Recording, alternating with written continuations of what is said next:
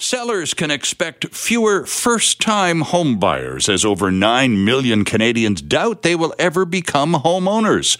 According to a brand new report by Finder, the comparison shopping website, some 29% of adults aged 18 and older have either given up on homeownership or resigned themselves to being forever renters. With lots more on the survey, always a pleasure to welcome this next guest to the program. She is Canada's PR manager for the folks at Finder.com. Nicole McKnight joining us again. Nicole, welcome back and good morning.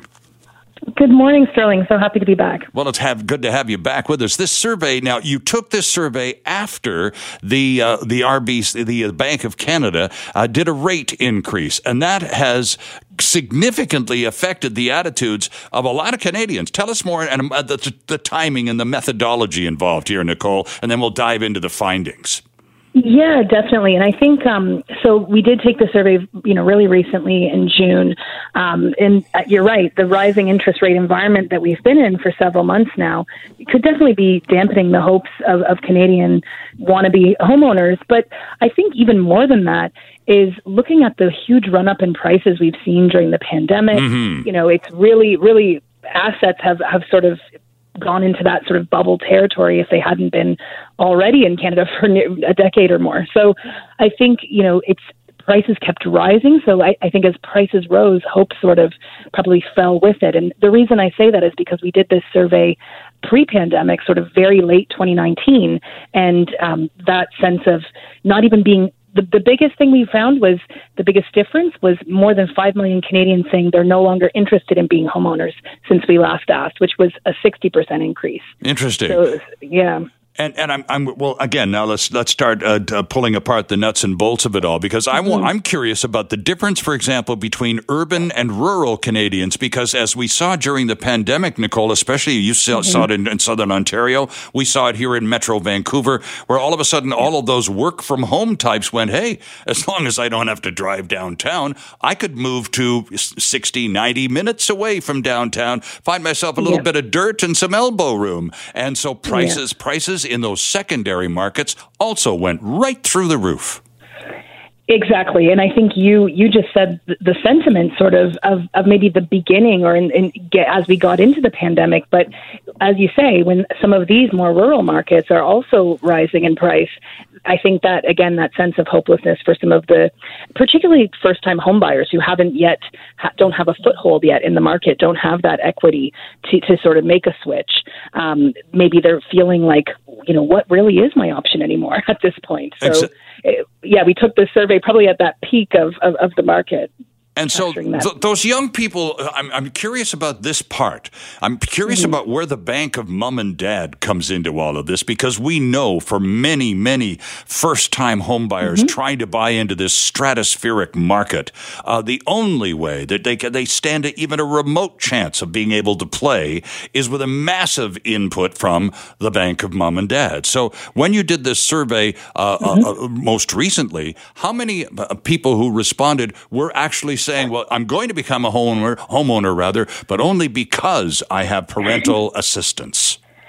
I didn't. We didn't actually ask that specific question, but I think we can pull apart the data that we do have to kind of get into that um, insight a little bit. Okay. Because when you look at it, we have the the the age demographic that is the most hopeless about home ownership and feel as though they're going to rent forever is sort of that you know 35 to 44 so sort of the millennials that maybe missed the boat in buying their their first home the first time around mm-hmm. and kind of didn't get in but then you have the youngest Canadians 18 to 24 feeling the most hopeful that they will in fact buy a home in the next 5 years so perhaps for them just entering the workforce and like you say thinking my parents will give me a down payment. It's it's it's definitely possible that they're still young enough perhaps have parental assistance and still have that hope that yes I will buy a home in the next 5 to 10 years and I will fulfill that dream of of home ownership whereas the others that are maybe a bit older that haven't yet got in perhaps they don't have that resource to draw on. Interesting. Now, Nicole, you did tell us that you've been doing this survey and asking essentially the same questions for several years,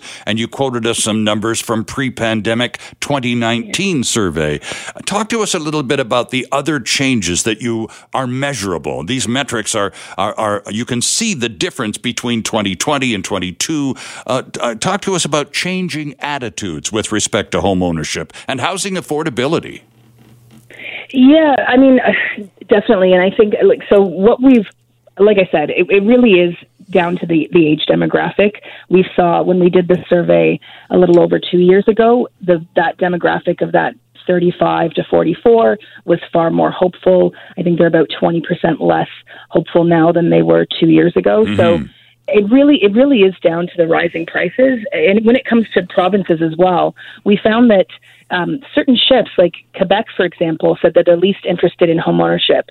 Nearly a quarter of them declaring no property ownership or interest whatsoever, which also was about a, a 25% increase from previous times. So that could also be down to uh, differences in province and uh, provinces and how uh, you know affordability plays out. Because I, don't know, I know I live in Toronto, for example. And I know affordability is, is a massive issue here, as it sure. is in Vancouver. Um, whereas you know it could be a little bit more reasonable in Quebec to to to be a renter and and and live an affordable life. And I think what it also comes down to is are you going to have enough money to live the kind of life you want? So when people are starting to have this attitude of, do I even want to be a homeowner? Perhaps it is the pandemic that's given the freedom to work from a variety of places, maybe travel more. It could be even down to lifestyle do I want to be tied to a particular property and, and all all that comes with that? Well, it's interesting it well. that you would mention Quebec because, of course, they consider themselves North America's Europeans, and this attitude that mm-hmm. you talk about, I, I just first discovered in Europe among young Europeans 20, 30 years mm-hmm. ago. Uh, again, right. a, a, generation ago, young Europeans were coming to terms with overcrowding, super expensive real real estate, etc., and changing their attitudes about home ownership. Basically, their bottom line, and I, I remember remember uh, being there on a couple of occasions, talking to young people, uh, and their attitude basically was, you know, uh, life's too short. Uh, if if you if every cent you make goes to owning or, or, or upkeeping a house, how much fun are you going to have? Maybe we should just rent and have a nice time instead. So that's a generation ago in Europe, and now here's right. the, here's North America catching up to that. That is, it, I suppose it's kind of depressing, but not surprising at, at the same time. I yeah, I think like you you've you've nailed it on the head right there. I think it comes down to uh, almost like psycho- the psychology of homeownership. Many of us, I know, I grew up, and I'm sure you did, and we all grew up with this idea that we sort of have a right to own a home in Canada. That it's something we should strive toward.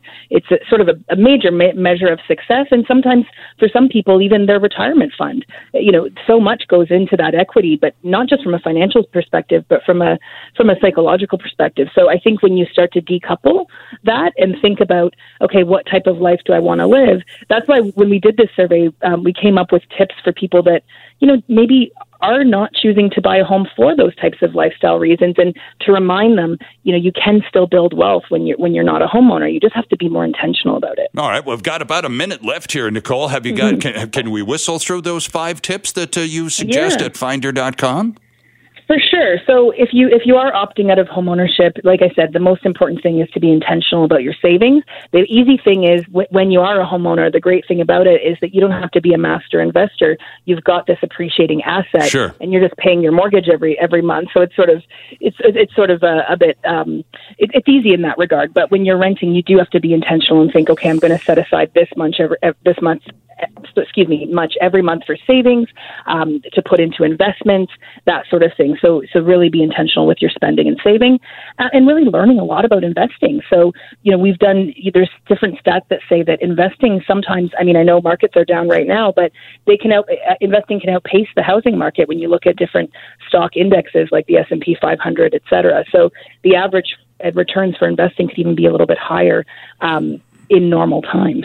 so it's important to keep that in mind and know that you can still build wealth and just use that flexibility to your advantage. If you if you can work from anywhere, pick up and move somewhere perhaps that you know speaks to you from a lifestyle standpoint, but might be really much more cost effective from, um, you know, a cost of living standpoint, giving you that extra money to live the life you like and also save, you know, for your retirement, give yourself that sort of comfortable life.